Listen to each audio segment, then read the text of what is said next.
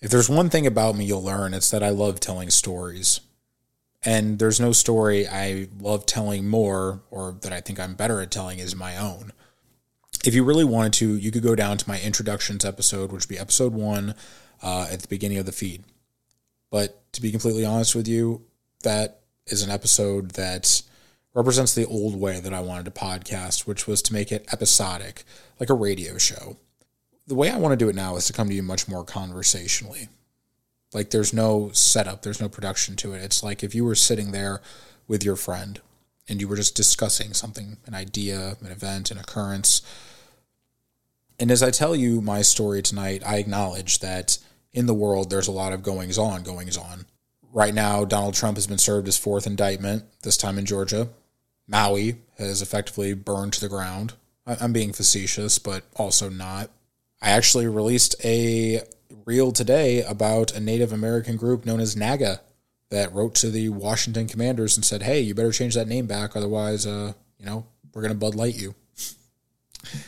I acknowledge that there is a lot more going on than that, a lot more, and a lot of it deserves to be talked about. But for those of you who might be new here, I hope to achieve a few things with retelling you my story tonight. One, to get a better idea of where I come from.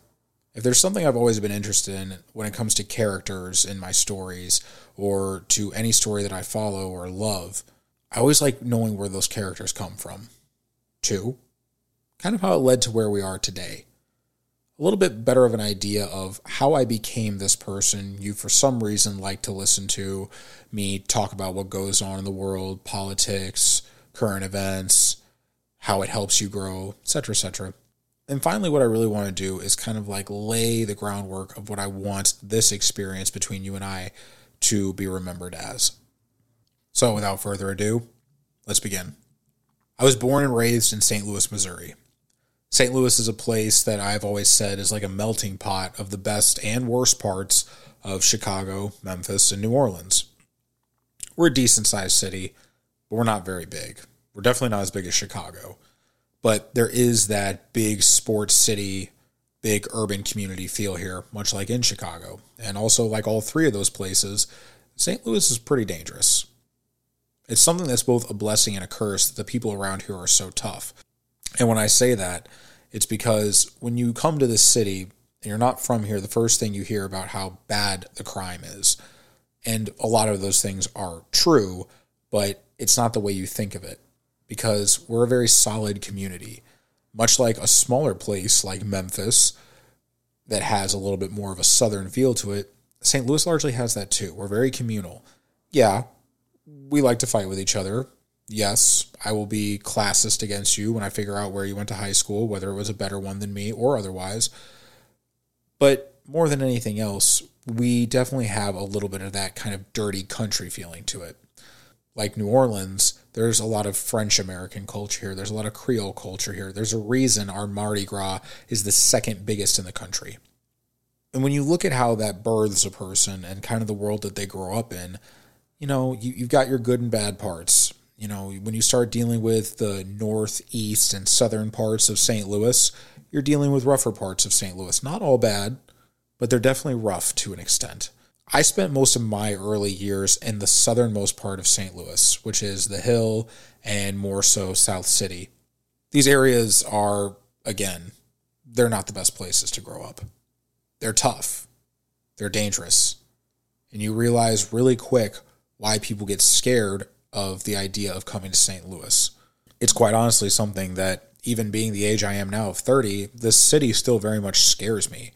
But much like other St. Louisans, I take a weird, sick kind of appreciation of understanding that this is the quote unquote most dangerous city in America per capita. Actually, Missouri has like three of those top dangerous cities uh, in the U.S., which are St. Louis, Springfield, and I believe Independence, which is part of Kansas City. I was raised in effectively a single parent household. My mom waited tables and bartended most of my life, and my birth father was not really around. He was kind of a substitute parent on the weekends, even though my mom didn't want to send me over there and I didn't want to go over there. When you're raised in a split parent situation, I don't want to get this confused to any of you who never had to grow up like that. You tend to pick a favorite parent. I really didn't like my birth father. He seemed like someone who didn't really want to be a parent. He liked to gamble. He liked to run around with women. He didn't really take responsibility for anything. When he was much younger, he was addicted to speed and a bunch of other things, and he got in a lot of trouble for selling them. And there's parts of his past I don't know, and to be frank with everybody, I don't want to know because I would eventually walk in those shoes years later. My mom was someone who did a lot with what she had because not only was she taking care of me, but when her mom, my grandmother, who would watch me on the nights where she had to work, which was typically four nights a week, she also had to take care of her mom. It was a weird statement about the cycle of life that when you're born, your parents, they do everything for you up until the time you're an adult. Eventually, you evict yourself from their household, or better yet, they kick you out. Definitely was my situation. And then as the years go by, you realize that you have to take care of them and possibly do everything for them too, like they did when you were a child. Mom, if you hear this, I know how hard you worked to raise me, and I know how hard it was to balance those things. Not just raising me, not just taking care of your mom, but also taking care of yourself and making sure you had everything you wanted and needed out of life. And I understand that not all those things were treated equal my grandma was someone who just didn't treat my mom very well. She would largely be thankless and unapologetic, mean spirited, old world. And I could go on and on and on about all the horrible things she did, but it doesn't change the fact that my mom still put her best foot forward to take care of everybody. As a kid, I was very sensitive. Not having a strong male role model around, at least not very consistently, and as well as seeing my mom work her ass off and not being able to spend the time with her that either one of us would have liked or appreciated, I was very susceptible to crying and getting picked on and getting beat up. And it was something that would follow me for the rest of my life is that I was often smaller than everybody. And back in those days, everyone knew how to get under my skin a lot of people ask why I can be so sassy or why I can be so dry or why my sense of humor is the way it is. Well, that's why. I believe it's a deep seated way of dealing with getting picked on when I was younger. I didn't play sports. I didn't do clubs.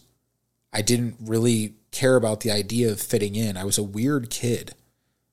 I really liked cartoons. I really liked cereal. I liked comic books. I was fascinated with certain little things that were pop culture of my day. I really loved Spider Man and Batman. Those were guys who I really, really identified with.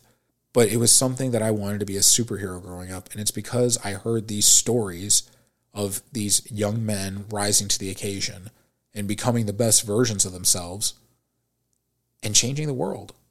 But that's the thing about comic books. That's the thing about fantasy you still have to come back to the real world.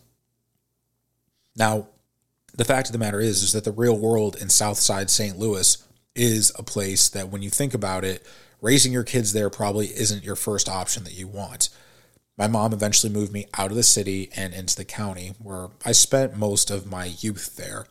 Pretty much from the ages of three till about 19, when I eventually left for college, I was a county kid and I went to public school. And again, I was this kid who it was really easy to bother me and make me cry, and I would get bullied and I would get picked on. And when I eventually switched schools from fourth grade to fifth grade, I kind of realized that like that was only going to get me so far. I learned how to kind of at least talk back. And then one faithful day when I was in sixth grade, I remember my mom having a talk with me for some reason, the cosmic irony of it being just weeks before, and she says, Honey, if anyone ever gives you shit or tries to pick on you, just fucking slug them. Sorry to snitch, mom, but it is true.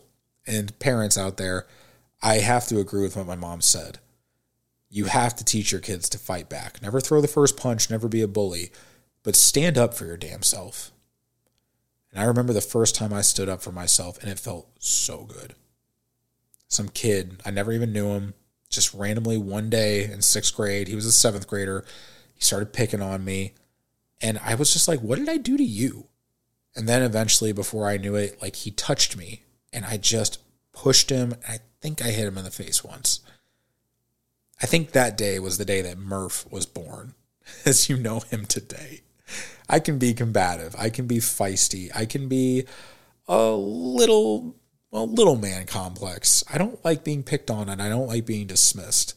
And effectively, you know, it didn't go anywhere. I can admit that. We both got put in headlocks by the woodshop teacher. His name was Mr. Simpson. Shout out Berkeley Middle School. And from there, I just kind of started to figure life out a little bit by a little bit. That's a story I've never really told, but it taught me a lesson. Is that when you let people pick on you, when you let people get a rise out of you, they're going to. I mean, it's it's inevitable. It's a sense of power that people get out of you. When you stand up for yourself, they're going to check you. Well, check them right back. That's something that we're dealing with these days is that there's a lot of people out there who like to talk a big game and they don't think anyone's coming for them. No, no, no. Everybody's fair game. Everybody has an angle you can pick on them. The fact of the matter is, though, is that if we just treat each other well, you don't have to deal with that. Well, most people don't treat each other well. And as I got older, I really didn't treat myself any better. And the best denominator of how you're going to treat anyone else is how you treat yourself. Truth of the matter is, is I was a lazy kid. When I got out of about seventh grade, my grades really started to slip. Truth be told, actually, basically my first two years of middle school, I could go to every class and I would just get an A. But about eighth grade, I really kind of figured out that I didn't have a passion for school. It was about this time that I turned into a teenager that my grandma eventually passed, and that was a lot to take on, not only for my mom and me, but for our whole family. The mid 2000s, my grandma passing away, me becoming a teenager, it was a perfect storm of me just stopping caring about anything. Which, if for some reason you listen to this podcast and you're in your teenage years, that's a bad and a good thing it's a bad thing because you should care about what goes on around you and you should be involved in your community. But also, it's a good thing because you are a kid and you have at least the whimsy, you have at least the opportunity to get a pass from the adults in your life to not care about things. Now, the difference is, is that my mom tried to get me involved, but I just didn't want to be involved with anything. Nothing interested me. School didn't interest me anymore. I the only thing I actually really cared about at that point was music. I became a huge audio junkie, a huge just know it all about every band, about every artist.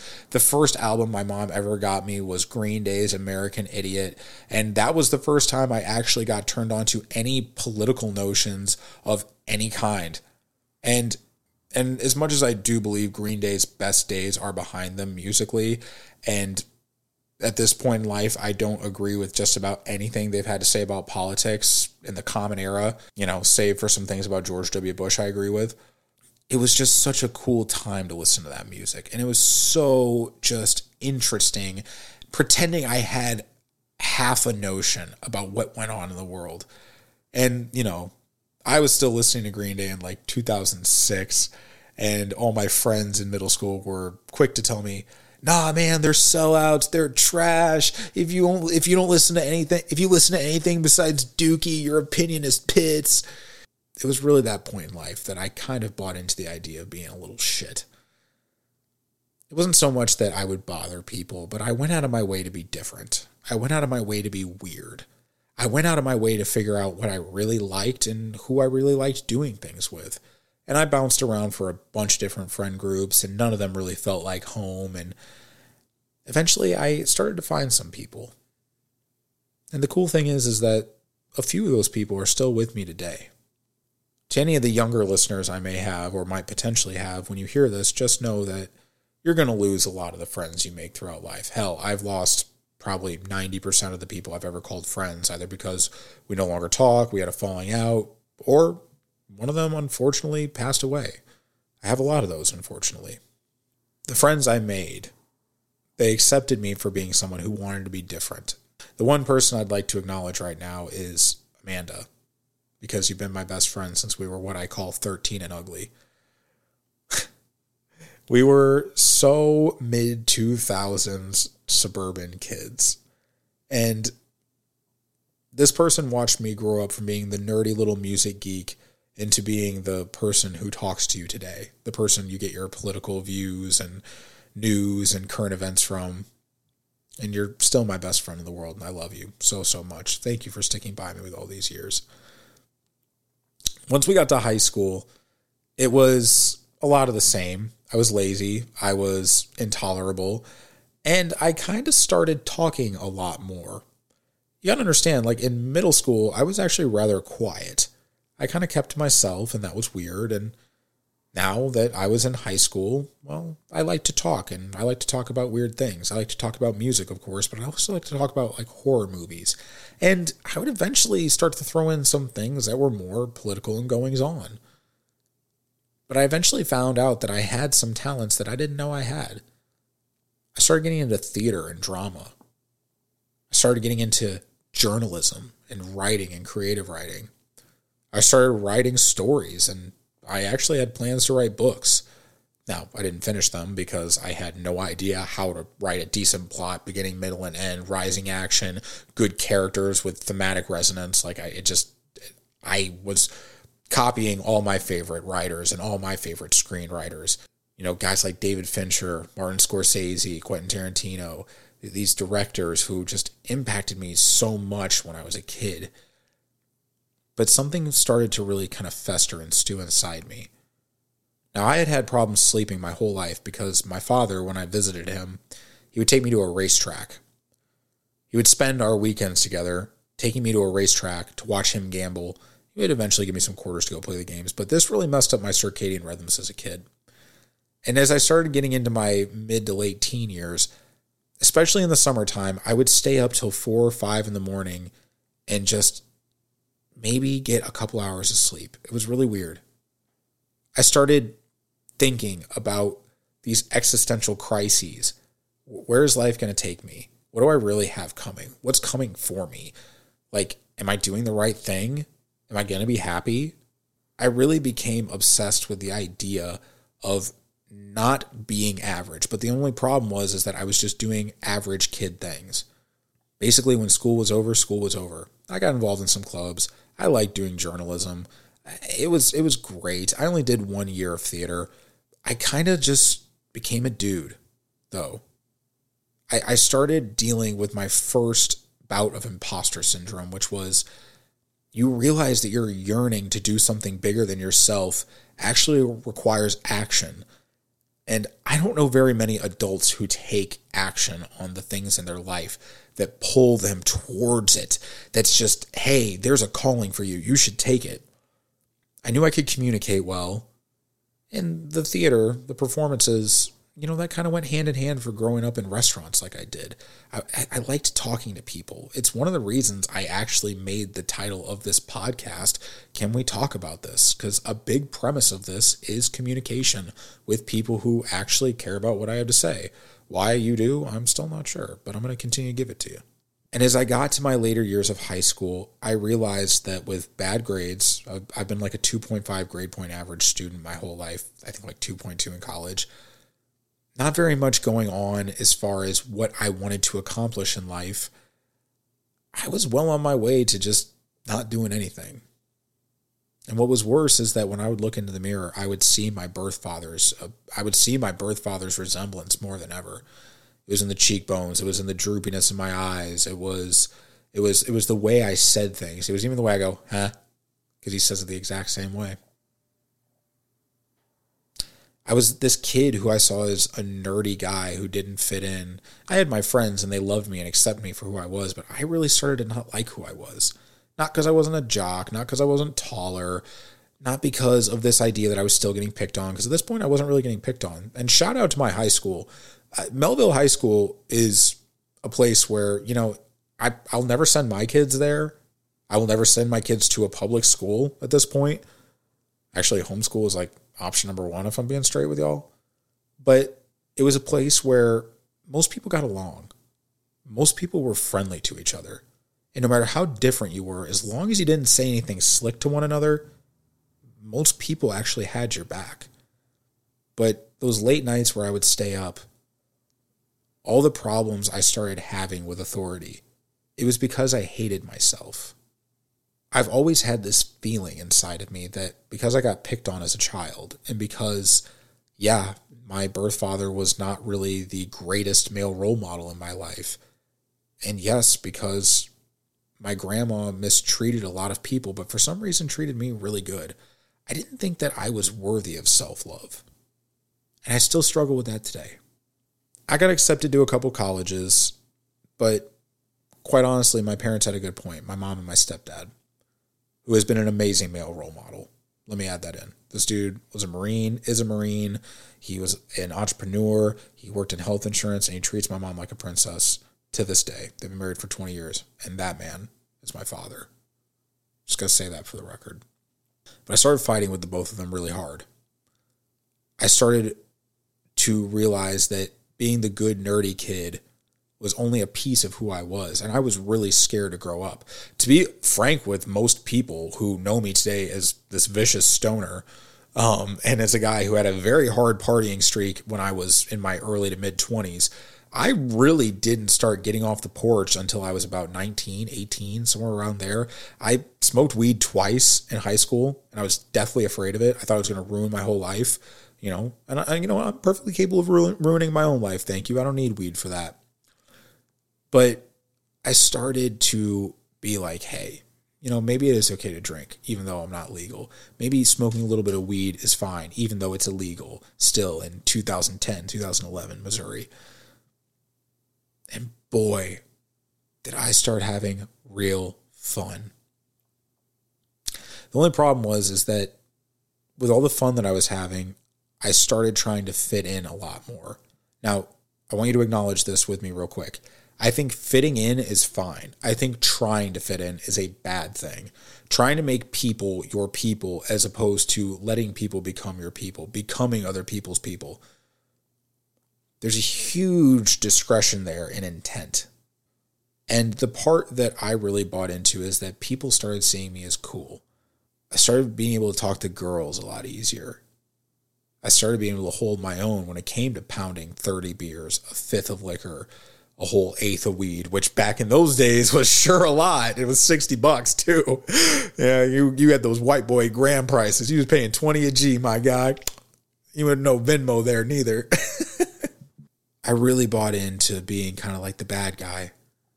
And it transpired when my parents said they gave me too much freedom, and me and my mom started really having some bad issues, and she kicked me out. She kicked me out multiple times, and I came back multiple times. Sometimes it was because I needed a place to stay, and sometimes it was because we both were in the wrong and we could admit to it. I served couches for, I think, the whole summer of 2012. And I bought into it. It was amazing. It was one of the coolest times in my life was to say that I was homeless for a whole summer and I was partying and I was having a I was having all the fun you could have while going to a community college. I was literally getting paid to go to a community college. And here's the thing. College money is fine, but these people were giving me so much money to pay for school that I was walking back with a refund just straight from the government.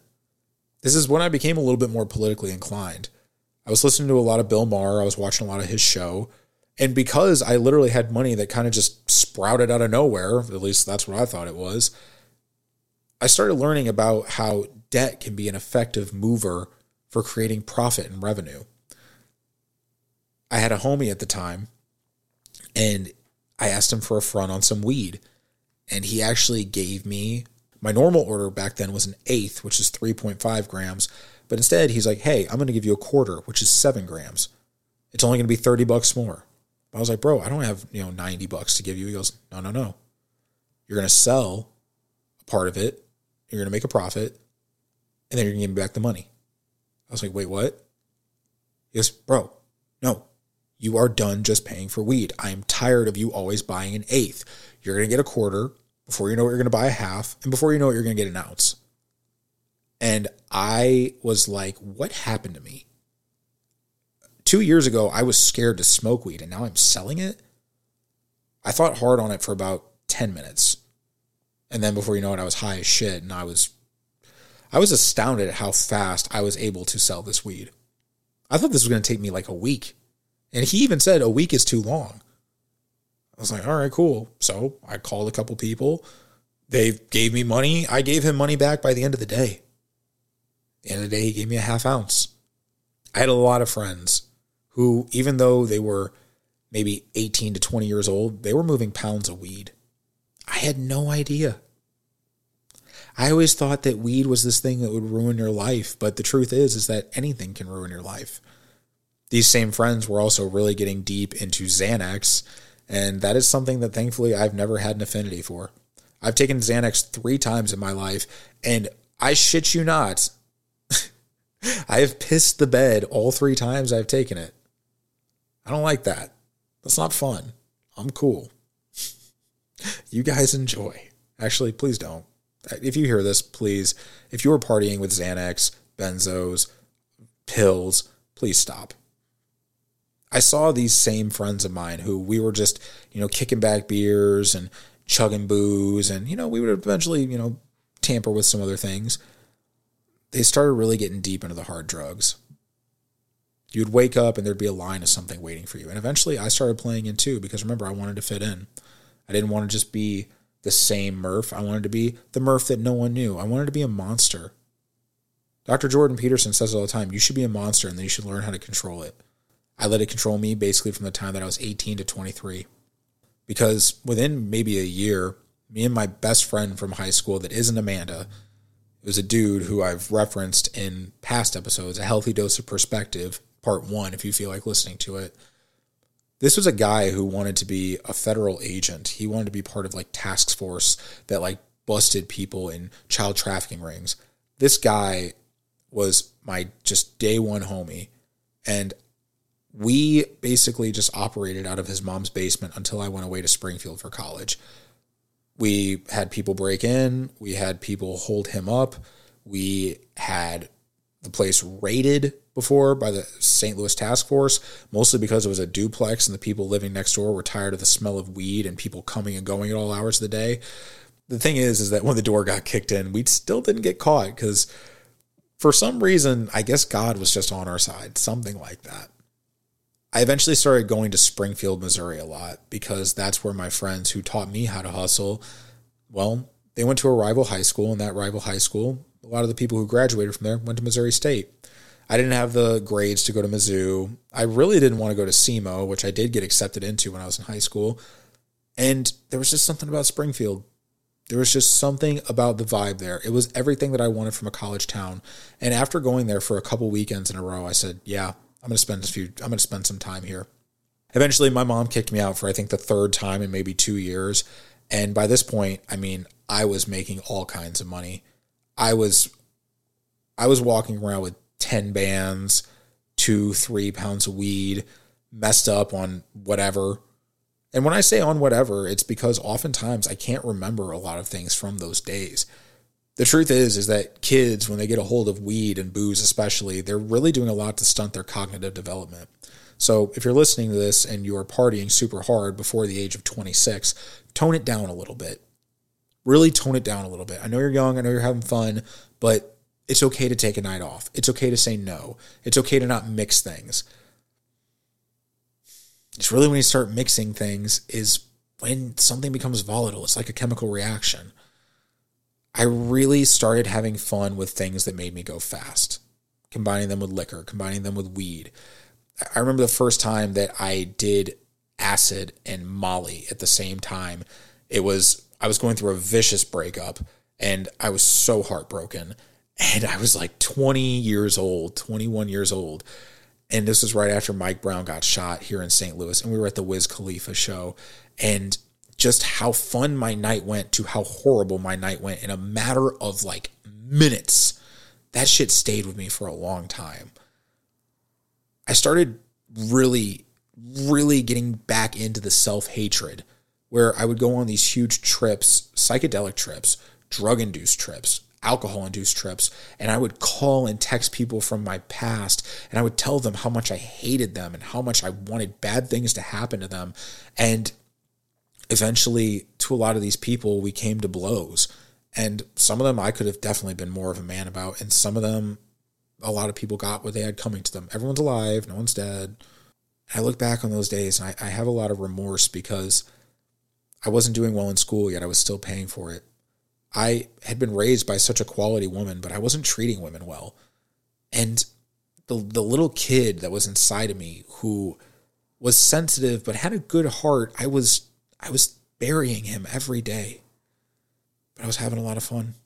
And at this time, our country had never been more political.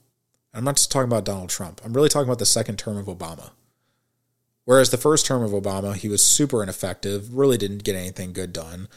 His second term, he dropped all the unity and all the yes, we can stuff, and he started getting into, well, this country is systemically racist. The reason I can't get anything done is because uh, a bunch of people have uh, racist tendencies to not let good policy go through. Well, no, you were actually an awful president. You divided people more than you united them. And to be completely honest, as much as I despise the presidency of George W. Bush, you were just such a sad sack compared to the person we thought you were going to be, Barack.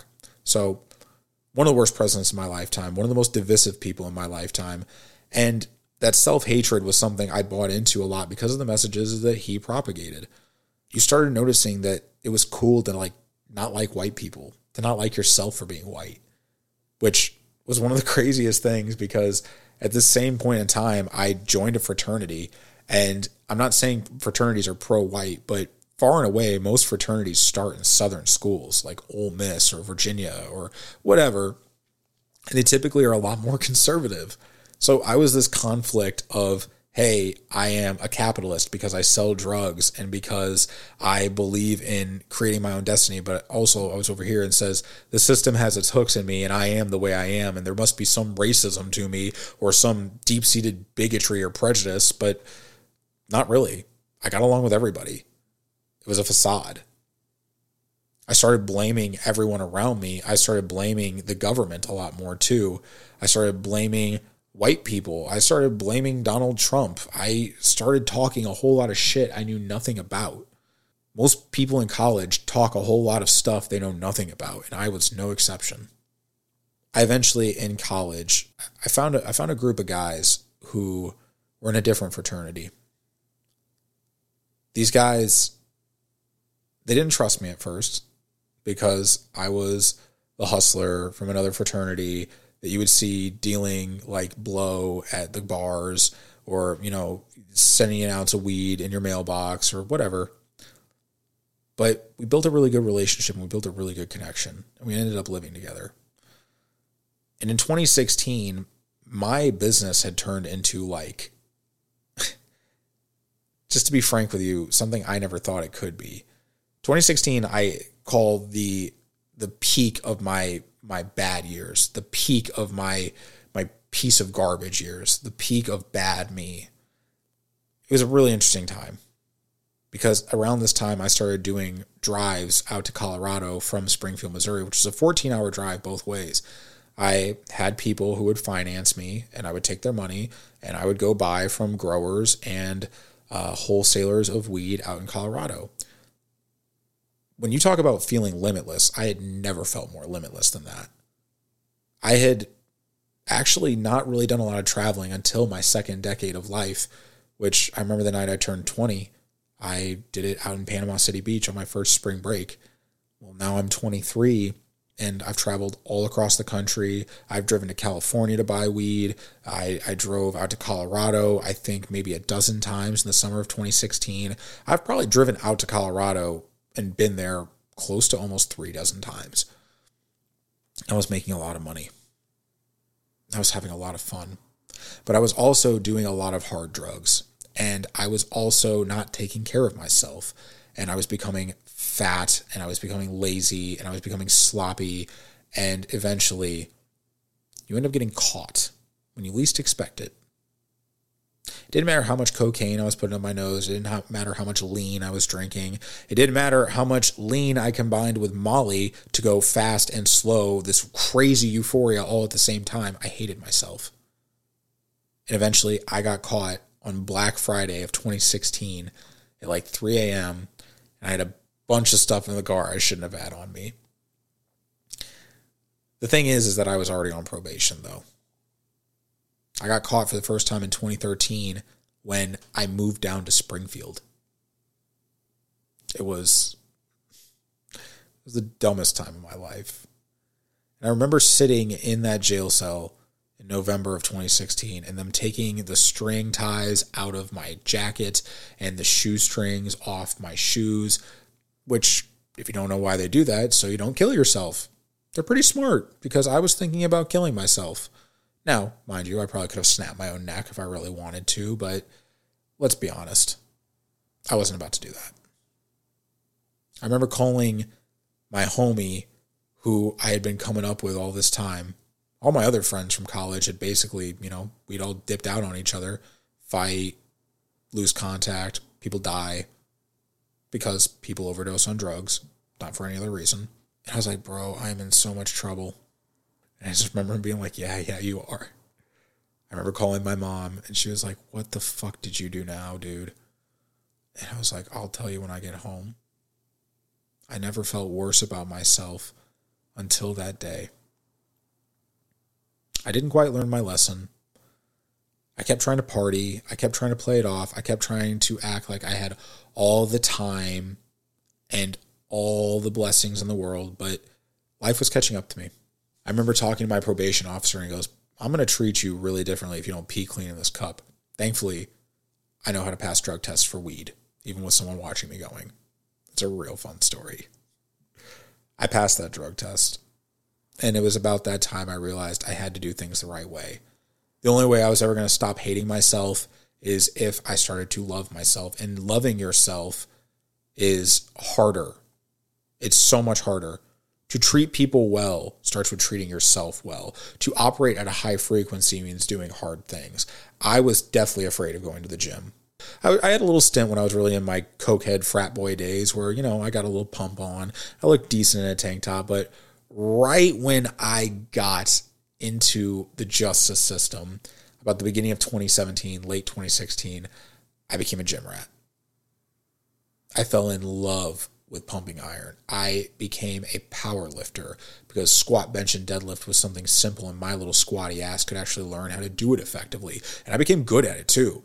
Within like two years, I built all kinds of crazy amounts of muscle, and I got up to about a 500 pound deadlift, just under a no, I got to about 405 pound squat, and I just touched 265 pounds on bench. When you have stubby arms, bench is not your friend. All power lifters out there, holla if you hear me. I started working jobs, multiple jobs at one time while going to school. And I started to really distance myself from the old, old friends that I still had who promoted that kind of lifestyle. In this life, you're going to have to make sacrifices and investments. And I haven't talked to that one friend since 2017 when I started to take my advice that I gave to the younger audience today. I started telling him, no, I don't want you to come down here with a bunch of Coke. I don't want you to come down here so you can sell drugs. Uh, if you want to come down and hang out, we can go to the bars. That's cool. But like, no stupid stuff. That put a big wedge in between us. And we largely haven't talked since. But I started to feel really good about myself. My fat ass lost some weight. I had some money set aside. I was paying all my dues. I was pissing clean. And I eventually walked to graduation at Missouri State, but not before dropping out with three classes left to go. While I still don't have my degree, I at least was able to give my parents a college graduation. But the funny thing is, is that a college graduation doesn't mean fucking anything. I remember hysterically that there was a guy who got a lot of fame because he came to Missouri State's 2018 spring commencement and he didn't even go to school there. He got a cap and gown, and he walked to graduation. And he didn't even go to school there. He never paid a cent of tuition. I spent about another year in Springfield serving tables. A lot of those friends who I was living with, who took me in, even though we're part of a different fraternity, they all moved away. And I started realizing that when I went to the bars, I didn't recognize anyone anymore. I kept thinking about how I was living night to night, serving tables, managing restaurants, washing dishes, getting up early to clean the restaurant, a job that no one wanted to do, but I did because it got me a little extra money. I saw how small the ceiling was on this place, and I was like, I got to do something else. But what? Not only was I in love with fitness, but I fell in love with the personal development industry. I loved Gary Vee back in those days. I loved CT Fletcher. You know, it's still your motherfucking set. It was the hardest thing, man. I was watching things like Omar Isuf, Bradley Martin, the Hodge twins before they were political. Oh, you want to build some muscle, man? Yeah. That's good. That's real good. Get the fuck off me. God, they were great. They're still great. But there was a guy who I thought just blew him all out of the water. He, he was intense. He seemed angry. He was tough. He was middle American. And he talked about how you do one thing is how you do everything. And he actually ran the little vitamin shop. He owned and operated his first ever vitamin shop, supplement store, supplement superstore in Springfield, Missouri. That guy was Andy, Andy Frisella. When I found his content, I realized that there was someone from my hometown who got started in that college town that I was in, who was doing all these crazy things.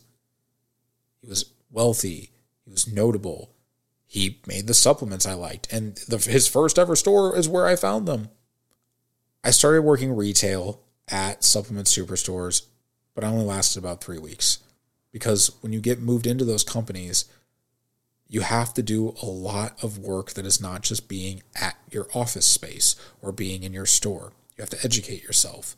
You have to make sure that you are doing your due diligence to bring the best version of yourself to every interaction to every single person you talk to. Well, it didn't work out there. And while I spent about another year in the restaurant. I eventually connected with a homie, his name is Matt, who I went to high school with. We hadn't talked in several years, but we always we always were friendly with each other and we always had a good sense of humor with one another ever since we were 14. I remember this dude was like the first guy I ever saw wear a pair of jorts that was my age, and I've never let him live it down. I get it. I don't like jorts. Most people do. Whatever and he worked at 1st Phorm. 1st Phorm was the brand of supplements that I really liked to buy at supplement superstores. Andy Frisella owned and operated both. He was the CEO of both, the MF CEO, if you will, which means motherfucking CEO. And tonight's a little special. I'll be doing a little bit more cursing tonight. Most most episodes I won't be. And I asked him, I'm like, hey man, if I wanted to work at 1st Phorm, what would that be like? He goes, well, first thing, it's not a job, it's a lifestyle. He goes, I need you to be okay with like being humble. I need to know you're not going to get me in trouble and make me look stupid. Uh, you know, are you okay with working in a warehouse for twelve dollars an hour, starting at like five a.m., like six days a week, maybe seven days a week? I'm like, yeah, whatever, sure, let's go. He wasn't expecting that. I don't really blame him for not expecting that because most people don't like blue collar work. I don't even like blue collar work, and I've done a ton of it. But the guy who I really believed in, Andy, his story all the things he was able to achieve, I was like, well, why wouldn't I want to be closer to that? Now the truth is is that I had some very pseudo progressive sensibilities still. I didn't necessarily like the United States of America as an idea. I kind of started buying into the idea that it's a terrible place that is racist and awful and such and such and such and such and interchangeable buzzword terms that make people feel really smart and good about themselves. When you get to 1st Phorm, it's a very pro American company. Supplement Superstores is a very pro American company, very pro community companies too. I didn't like it at first. Yeah, I got to see Andy every day. I got to meet his brother Sal. Got to meet Sal's kids and their, their their families, and I got to meet all these incredible people who would help me grow up. But I was stubborn. I started reverting back to the old me, which was a weird dude who liked to be by himself. I would I would do anything that I could by myself. I would turn on music when I packed boxes. I would go write cards and notes in a back corner with no one to sit by me. And in fact, and eventually my warehouse manager, Brian, he came over to me and goes, dude, you're not going to make it if you keep doing stuff like this. He was right. I had to get bigger than myself. So I started buying in. It was tough. Not only is this a hard place to work, not only is the standard everything, but I was still working through a lot of the demons of who I was. My fitness was good, but I gave myself a pass on my diet. That's not good. I was well read and I did a lot of research on things and I live on YouTube even to this day. I wasn't reading books like how I should have been. And my ability to keep to my word was something that I really needed to work on. There were a lot of people who kept me accountable. Not least of all was a guy named Cody Klein, who had been with Andy almost 20 years at this point, 15 years. And he started basically in a storefront like me. And then he moved on to cold, cold calls. And he's been with the companies ever since. And he's the director of athletes there. He took me aside and he says, Hey, just so you know, it's going to be harder than you think and you don't know nothing. I remember the first day I asked him for advice, and this guy basically talked my ear off for 30 minutes about how I wasn't nothing because he thought he was going to discourage me. But that same kid who realized that he was a little shit when he realized he was a little shit, he also realized that he could put his money where his mouth was. Basically, I did 75 hard, which is Andy's mental toughness program. If you've never done it, everyone can benefit from it. I crush transformation challenges where we get ourselves physical results and help other people get physical results. I read every book I was told to read. I did every assignment I was told. I, I, I helped Cody out in ways that literally even got me told, hey, if you're not invited over to this part of the warehouse, you need to get out of here, kid. And eventually COVID happened. The thing that is so remarkable about the pandemic is that that time is when I really became so loyal to 1st Phorm because even though we tried to do the social distancing, even though we were working around the clock, 10 man shifts, because that's all we could really have in the warehouse, those arbitrary rules that were basically made up by a five year old or the five year olds who run the CDC. The thing I love so much about 1st Phorm is they took a bunch of warehouse guys, a bunch of hourly wage employees, and they paid them full time for working no more than 25 hours a week. Most companies don't care about their employees at all. Most. 1st Phorm, supplement superstores. They'd put on for us so hard. And from then, I basically became a lifer. I dropped out of college. I'd been an awful student most of my life. I had a conviction on my record for drug possession. And I almost hit Andy Frisella with my car about five weeks in. And no, I was not smoking a joint. Thank you. I was going home to smoke a joint. This is something Andy likes to do. He's like, this dude, his second day, was leaving work smoking a fucking joint. He almost hit me with his fucking car. No, it was like my fifth week. We had met multiple times, and I didn't have the balls to smoke weed at 1st Phorm HQ. I was going home to smoke weed because I didn't think anyone there smoked weed. I was wrong. A lot of people there smoke weed. I did 75 hard again two months after the first time completing it, and I got crazy good results. I saw that the world around me was getting worse. I saw the United States was getting worse. I saw that mediocrity, I saw that this idea of victim culture and cancel culture were becoming really, really prominent, and I started to hate it. To be completely honest, this is about the time AOC started to really build a name for herself. And the combination of that Bernie Sanders getting screwed by the DNC in the 2016 presidential election, Hillary Clinton still walking around free for some reason, and me working at such a pro patriotic company that did more for me than government ever could, I became a very patriotic person. I fell actually very deeply in love with the idea of my country and making it better. And this is really when my physical results started to take off, my endurance started to take off, my relationship with the company started to foster into me not just having a job, but having a career where I worked in the department that is largely sales and building salespeople, all because I proved myself not only to Cody, not only to my warehouse manager, not only to Andy, but to myself. There's only one way to lead, and that's by example. Vince Lombardi, Lou Holtz, great coaches are quoted throughout this place. I built a career in a matter of only a few years where when you looked at me in Springfield, I was lucky to maybe bring in $30,000 a year serving tables, living in a college town. It was very cheap. Within only a couple years, I got right to the precipice of about six figures, a hundred grand.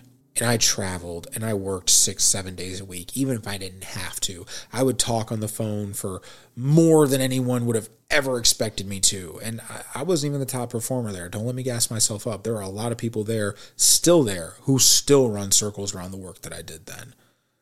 everyone's trying to compete with everybody. But the thing that I started to really love was social media.